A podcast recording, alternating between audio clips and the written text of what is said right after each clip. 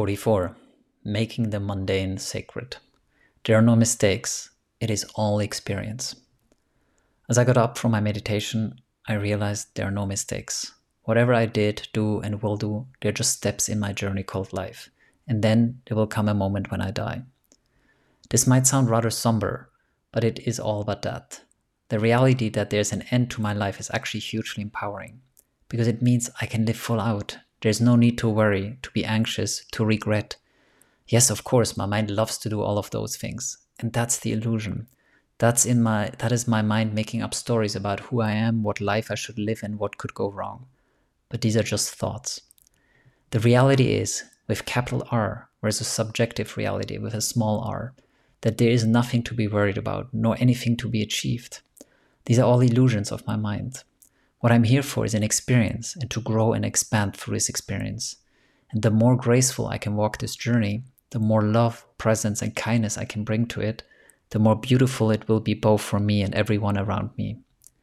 You see, my mind is here to worry about me, to make sure I survive, and that I have as many resources as possible and live as and as safe as possible and as convenient as possible life I can.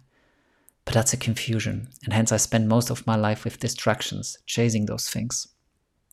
And that's what we individually and collectively all do chase these distractions as our minds keep us in the illusion. Don't get me wrong, I'm in this illusion just as everybody else most of the time. And at the same time, I work hard at leaving it and connect with capital R reality. And when I do, I become present. I'm in awe with everything. I relax, my breath slows down and gets deeper. I exhale, I smile, and I laugh about the normal me that is stuck in my mind. Just this morning, when I got out of the shower and looked into the mirror, I laughed and said to me, Vincent, you crazy guy, what are you doing? And I was referring both my journey of awakening as well as to the normal me that is stuck in the illusion of chasing all kinds of meaningless things. The old crazy me is crazy as in destructive with the material illusion. The new crazy me is crazy as in different from how most of us look at life. So, who's right? It's not about being right. There are no mistakes. However, there is an efforted way of being and there is an effortless one. The former is squarely focused on the material plane and the world outside of us.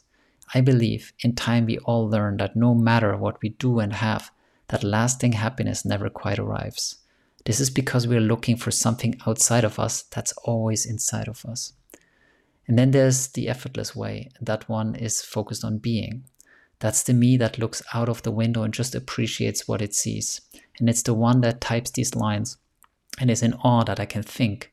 My fingers type, a computer shows them on a screen that I can see, and then I can click a button and all of you can read it and get a glimpse of my being and thereby touches your being.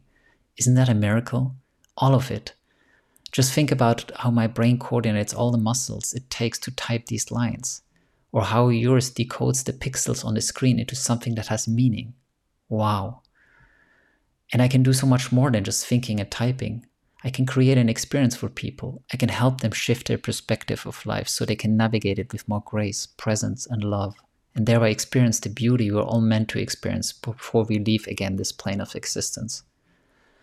We can all do so much more than what than we think when we break out of the confines of the mind that imprisons us. We are all these powerful creators, yet we spend most of our time worrying about the mundane. There's nothing wrong about the mundane. What is wrong about it and what makes our experience negative is that we get stuck in the mundane rather than making the mundane sacred. Appreciating every breath we take, every word we speak and hear, feeling the energetic exchange when we converse with someone as much as when we make love to them. This is what I'm here for to wake myself up from the mundane and make every moment of my life a sacred one. And if I can thereby touch others simply through my way of being, then I am full. My life is complete. No teaching, no lecturing, no knowing it better.